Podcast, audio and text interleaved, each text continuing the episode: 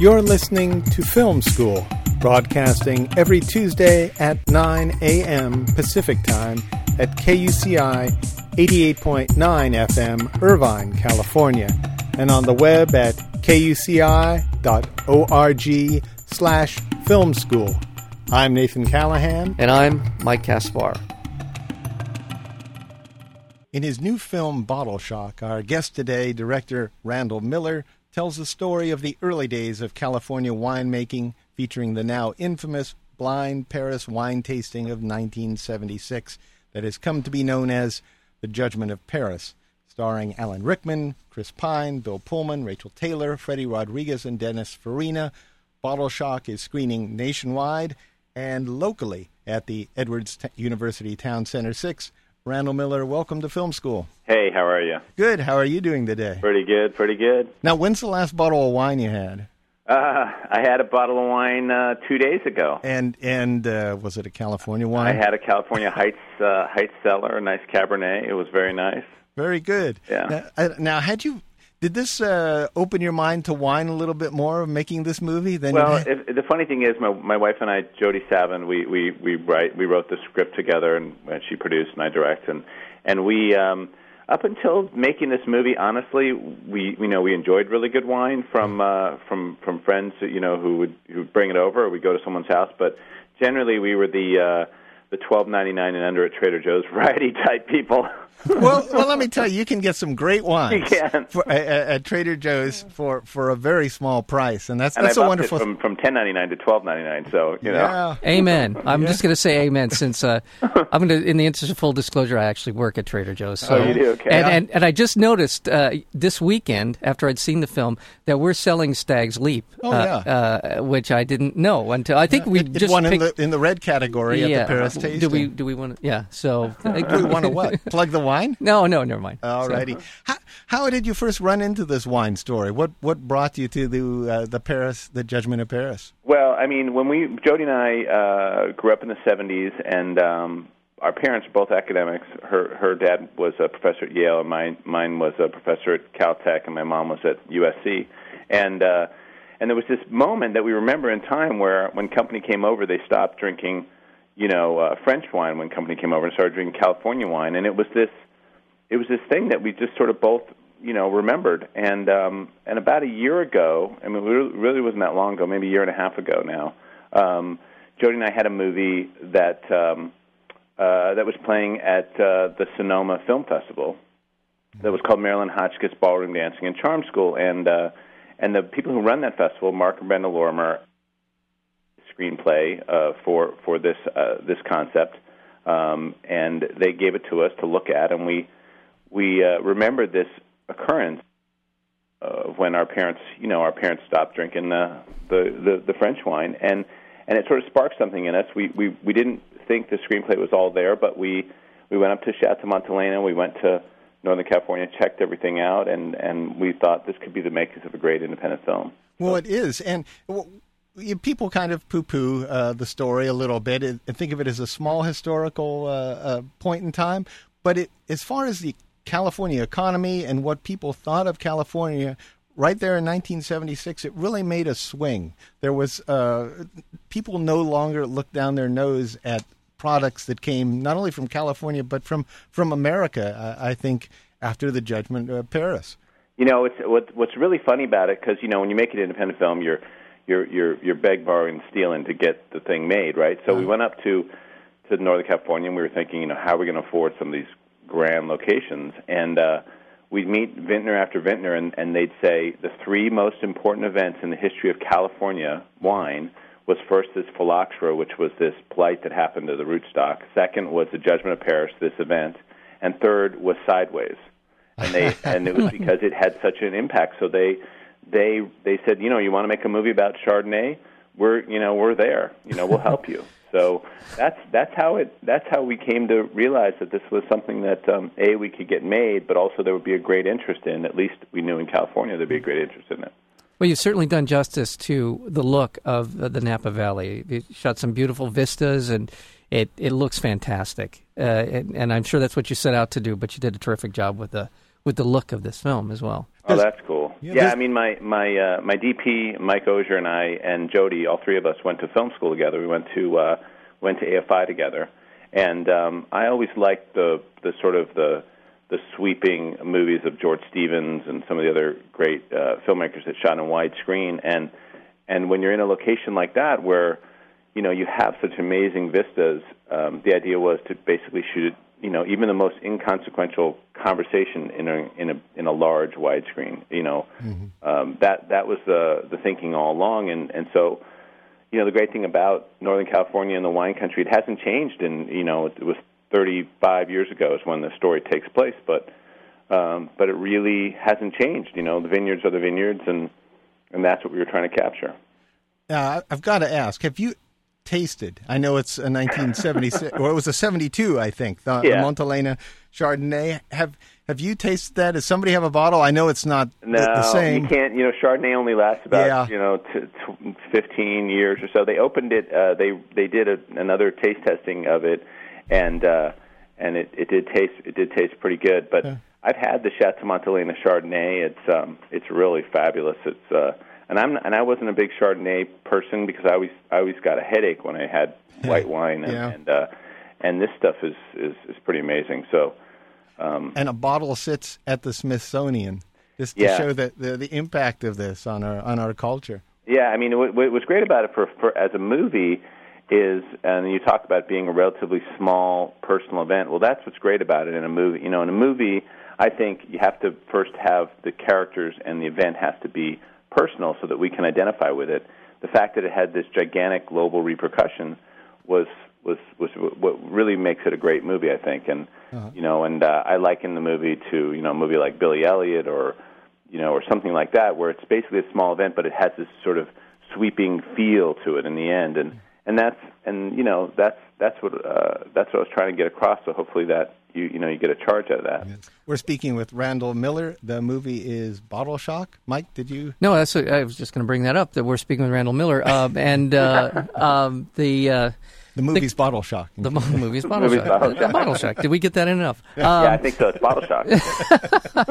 now you uh, you've got a, a, a very good ensemble cast here, and I wanted to run uh, a couple of uh, the the names. Uh, obviously, Rickman and Chris Pine are sort of the uh, the lead engines in in this film. What What do you have going with Alan Rickman? Because he's in. in Yeah. Well, we had. The funny thing is, is that Jody and I. I mean, we sound like we we sound like we're a machine, but we're just basically two people in a house with you know a bunch of interns and and assistants and stuff making movies. but we made a movie um, last year. It was called Nobel Son, which is actually going to come out this November.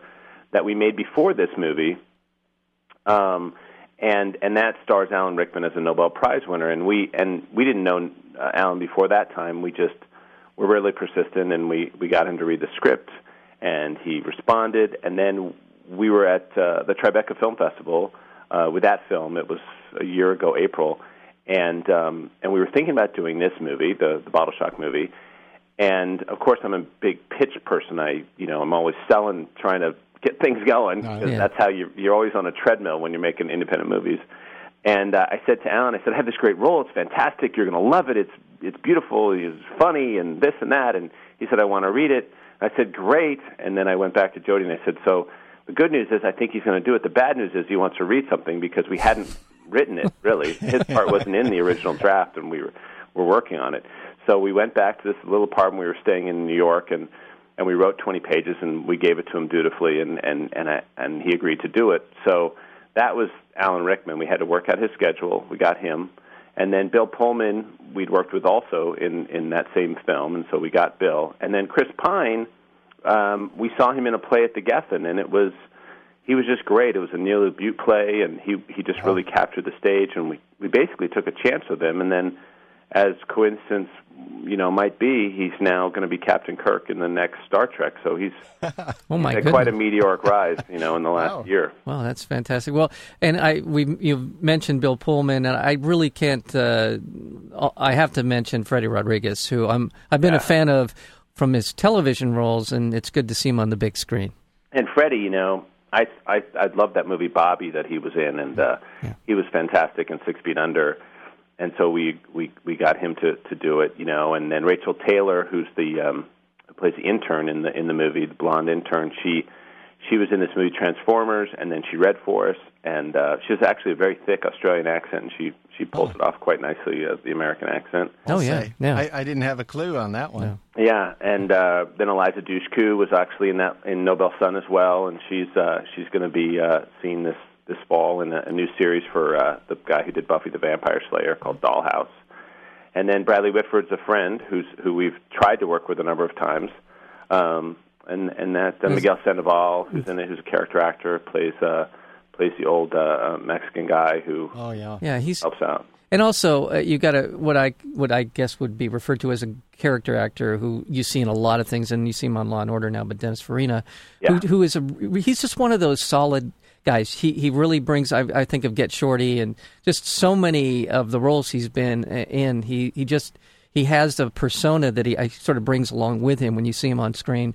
But he does it. He's he's always good. and He's he's always, got he's he plays uh you know Alan Rickman's sort of uh friend and uh Yeah. confidant in the movie and Right. and you can just imagine that you know the first moment they met each other and Alan was like who's this guy that you just put me in the scene with Yeah. because he's he's so different you know he's Mm-hmm. from Chicago and he's got this rough edge about him and uh, the combination of the two of them together was just brilliant I believe he's a former policeman. yeah he was for yeah, 20 years Yeah, so he has that edge for Yeah, sure, real.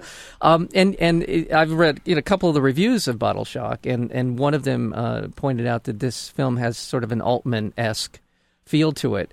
Uh, and I wanted to ask you now that you've had a couple of films with a number of the same people in it, is that is that something that you would like to continue to sort of work with a core group of actors that you kind of bring uh, bring to each of your projects? Is that well, something I, you'd like you know, there's there's a certain um, I don't know, it's a certain communication thing, and um, definitely that that it helps when you're working with people you know. Um, uh, Alan Rickman, we just we just adore. You know, I mean, we've worked with Mary Steenburgen a couple of times and Danny DeVito a few times, and you know, we just really adore these these people who are individuals and yet they're part of the team. You know, which is great, and. uh um, and and that's and that I think actually when you're making an independent film like this and you don't have a huge budget, everybody has to sort of um, jump on the bandwagon and, and and and do whatever they can. I mean, in fact, Alan's been doing press for us, you know, for for for the better part of a month, you know, and and uh, that's that's something you don't really find with big studio films, and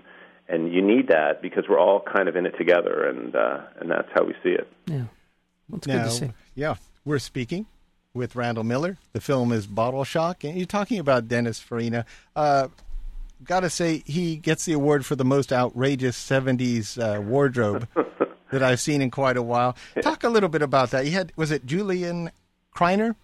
Yeah, uh, Jillian Kreiner. She uh, she's she's actually from New Orleans, and she specializes in um, in '70s stuff. I mean, she has a warehouse full of '70s wardrobe. She's she's that's her métier, and uh, the the outfits that uh, Dennis Farina is wearing. I, th- I think my dad wore some of the outfits. Actually, you know, he Yeah. he, he since passed away, so I I- you know I can I can pretty much say whatever I want about him, but.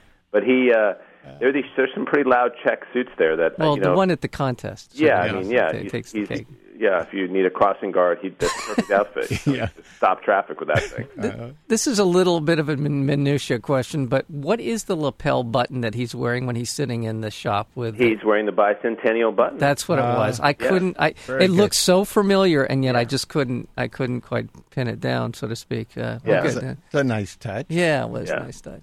Now, in the Paris tasting itself, I know I- I've read that this took place in a regular hotel suite somewhere or a, Yeah. a convention room, but but you sp- chose a special location Yeah. for this for a number of reasons. One is the budget that you couldn't go to Paris. Talk a little bit about that location where the you uh, staged the tasting. Well, it, um, it wasn't really just the budget. I mean, what, what happened was is that um, when we did the research, the the tasting happened in the Hotel Intercontinental in in uh, in Paris, and it was actually kind of like a Holiday Inn. It was very bland, you know, white room with a with a kind of a terrace off the side, and it was you know it was pretty. It was pretty uh, boring for the end of the movie. I mean, the end of the movie, you're supposed to be taken on this journey, right? And uh, so I wasn't sure. We went to Oakland, we went to San Francisco. We found the rooms that looked exactly like that that room, and and I was kind of unhappy. And um, and we were up in the uh, Kenwood area, and we were going looking at wineries, you know, for various locations. And I saw on this desk of this this guy, of a general manager of a of a winery, this picture of this place, you know. And I and and I said, Whoa, "What is that?" And he said, "Oh no no no, you can't possibly film there." I'm like, "Oh no no no no, I don't want to film there. I just want to see it." Knowing full well that I was going to try and film there, Yeah. of course. and it's it's a historic uh, landmark. It's one of the first uh, wineries in California. It's a Scottish winery that was uh, in ruins, you know, and it was absolutely spectacular. So he took us out to this place. I walked around, and I said, "This is amazing." You know, the the front entrance is kind of a it's in the shape of a decanter. Uh, the the walls have uh, trees growing out of them. You know, it's it's basically the ruins of a, of a beautiful winery, something you would find in Tuscany or or maybe in Greece. It's it's absolutely spectacular. And um, and so we decided to set the the I was going to set the uh, event there, and he said, "Oh, I don't know," and and I sort of caught a glimmer in his eye with the whole the whole notion of Hollywood and everything, and I and I said, "Do you, you want to be an extra in this scene?" And that sealed the deal for him. So you'll see in the movie, there's one judge at, on the far left hand side. Well, that's the general manager of Kunde Fantastic. and uh, he was very happy and he was very gracious and we ended up filming there at this at this gorgeous location but that's that was the thinking there was to try and create something that would transport us and give us you know something as beautiful in in France because it it felt like it would be sort of um anticlimactic if we we didn't do that. In your previous filmmaking experience, have you ever uh, have you ever done something like this before, where you leveraged a, a, a shot location or some other part of the film production for uh, for an appearance by somebody in a film? Is this a sure Yeah. all the time I would think I would think that that's got to be one of the. Why the- you have a the- location, Mike? Is that what you? yeah, I have a fantastic. You, I mean, I'm telling you, this ocean view thing, and uh, I would imagine that you this is your currency, right? I mean, you you don't have a lot of I money. mean- You've got to be able to Yeah. to negotiate for these kinds of things. I things. mean, and it's it- not. It's it's not. It doesn't take anything away from the film. No, and, no, I don't And it it, and I mean, the guy if he if he if he didn't look right, but he was. Yeah. You know, he was a he was a really interesting looking guy, and uh, in the right suit with the '70s look. I mean, he he was perfect. So And the location is beautiful. It is. The It's location really really. nice- I, you know, I had, had I not read this, I'd have figured you went to Paris or, or Yeah. outside of Yeah. Paris, and this was something that looked exactly like the location itself, Right. where it was now, tasting. now the result of the judgment in Paris uh, of Paris is is fantastic for the Californians. Uh, what reaction? Now, obviously, the French didn't come out on the on the better end of this. Uh, how, what's their sort of their what was their immediate reaction? You must have read something about how they all took it in and absorbed Yeah. it and digested it. But as we've moved, uh, you know, tw- thirty two years later, did how do they see it now? And as and and how did they see it when it happened? Well, I mean, it's what's really interesting about the about the the thing is it's the different judges had different reactions. Some of the judges were just confused and actually were kind of open-minded in the fact that they were confused and they weren't as angry. Other judges, there was Odette Kahn, who was the the woman in the scene. Yeah. She was very angry and, and insisted to have her scorecard back, and Steven Spurrier wouldn't give it back because he, it was his it was his taste testing, and many of them said, you know, had we known it wasn't a blind if it wasn't a blind tasting, of course we would have chosen the French wines. Well, that doesn't make a lot of sense. Well, Uh, it but but You there was us. definitely um, an outcry in France. Um, but what's interesting is that's coming from mostly from the sort of uh, upper crust um, judges, you know, the the critics. If you if you go to the farmers, the farmers in, in many ways are just like the farmers in California. I mean, they're they're basically farmers who produce wine, and that's how most of the the world, you know, the way the, the, the vintners are, they're they're very free with exchanging ideas Yeah. and, and, and techniques and everything. So what's interesting is in terms of Steven Spurrier, he did have a really hard time for the two years following the the taste testing because he had a small shop in Paris. It was really tough for him, and he ultimately sold the shop and and and moved back to to Great Britain. But uh, but he has become a very well known name in the in the in the wine business. I mean, he's not quite at the level of Robert Parker, but he's one of the leading, you know, people who speaks on the you know lecture circuit. He's at Sotheby's, at Christie's, at all these places, you know, talking about Yeah. wine and and the and the different things about wine. So he's had a, a meteoric rise, you know, afterwards, you know. yeah. But um, but it has had, it did have, a, it it did really level the playing field, and that's and that's kind of you know what we were trying to do. I mean, one critic called the movie Rocky for wine aficionados, Yeah. and in a way that's true because I don't know if you remember the movie, but in Rocky he doesn't win; he just makes it to the fight, and that's and that's what we were trying to say. So Yeah.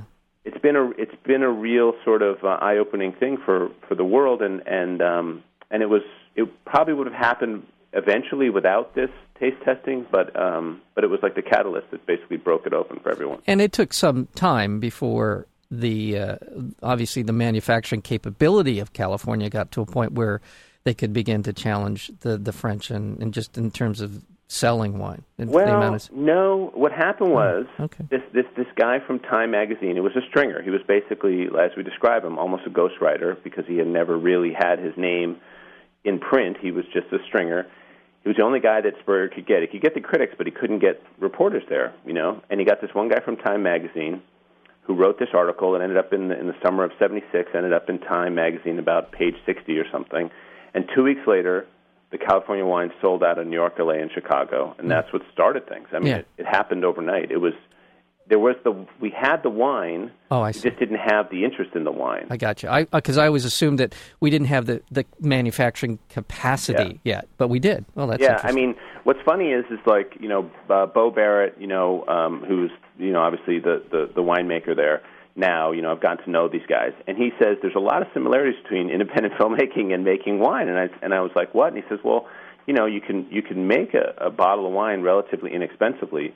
But to sell a bottle of wine is really expensive because you can't get anyone to actually taste it. You know, there's so many bottles on a shelf, and um, and that's true. That's true of independent films. You make your independent film relatively inexpensively, but how do you get people to go see it? How do you get the, how do you get the theaters? How do you get the marketing? You know, the studios have. So that's well, that, true. that's why you have shows like Film School. That's So right. that's- That's so exactly we it. are we are your judgment of Paris here. So uh, now uh, this.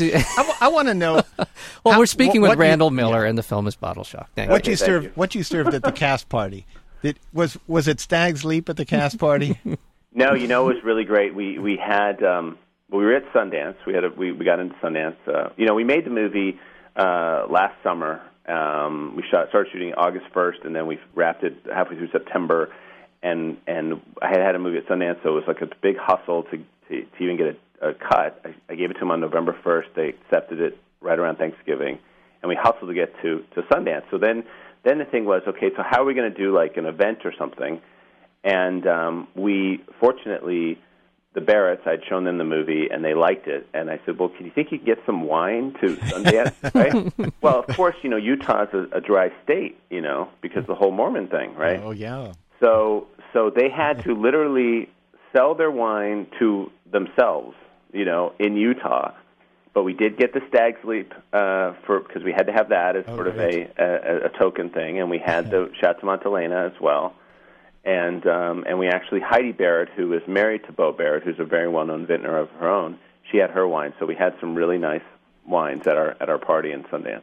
Th- This is a wine question, and and uh, if you don't know, I, I'm, but I the, the difference between French and California wine has been described to me as the difference between tasting the French uh, wines tend to taste like soil, the soil they're in, and the and the, the California wines tend to taste like the grapes, more like the grapes that that, that are. I, I'd say like the barrel, but barrel. Yeah. Okay, maybe that's the distinction. Is, is that a fair? Is that fair to say, or is I don't know. You know, there's it, the, unfortunately, I mean, yeah. I mean, it's one of those suggestive things. Like if I handed you a glass of French wine, I said, "This is a French wine," you'd go, "Of course, it's a French wine." It's just like the blind taste test thing. If I told you, "Okay, this is a California wine," you're tasting, Yeah. you would taste that. I mean, I think if you're, I think if you you really analyze it, I think it's um, the techniques are all basically the same. I mean, they basically are doing the same thing. Yeah. The, a lot of the French uh, growers now um, have come over to Napa and are and are growing grapes there for different, you know, because of certain soil content and certain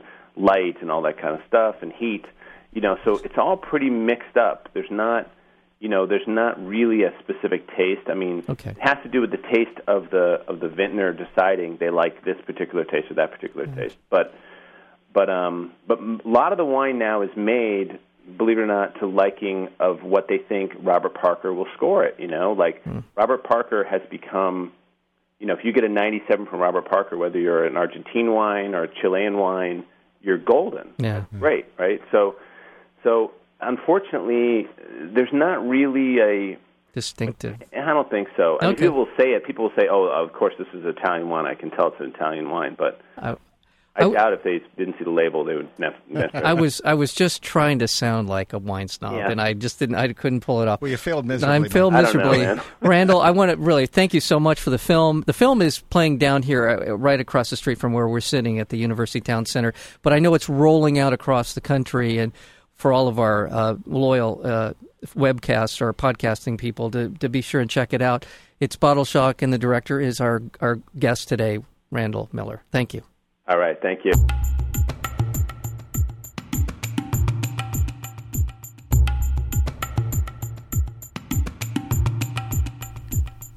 To learn more about film school, listen to more interviews, or subscribe to our podcast, visit our website at kuci.org slash film school.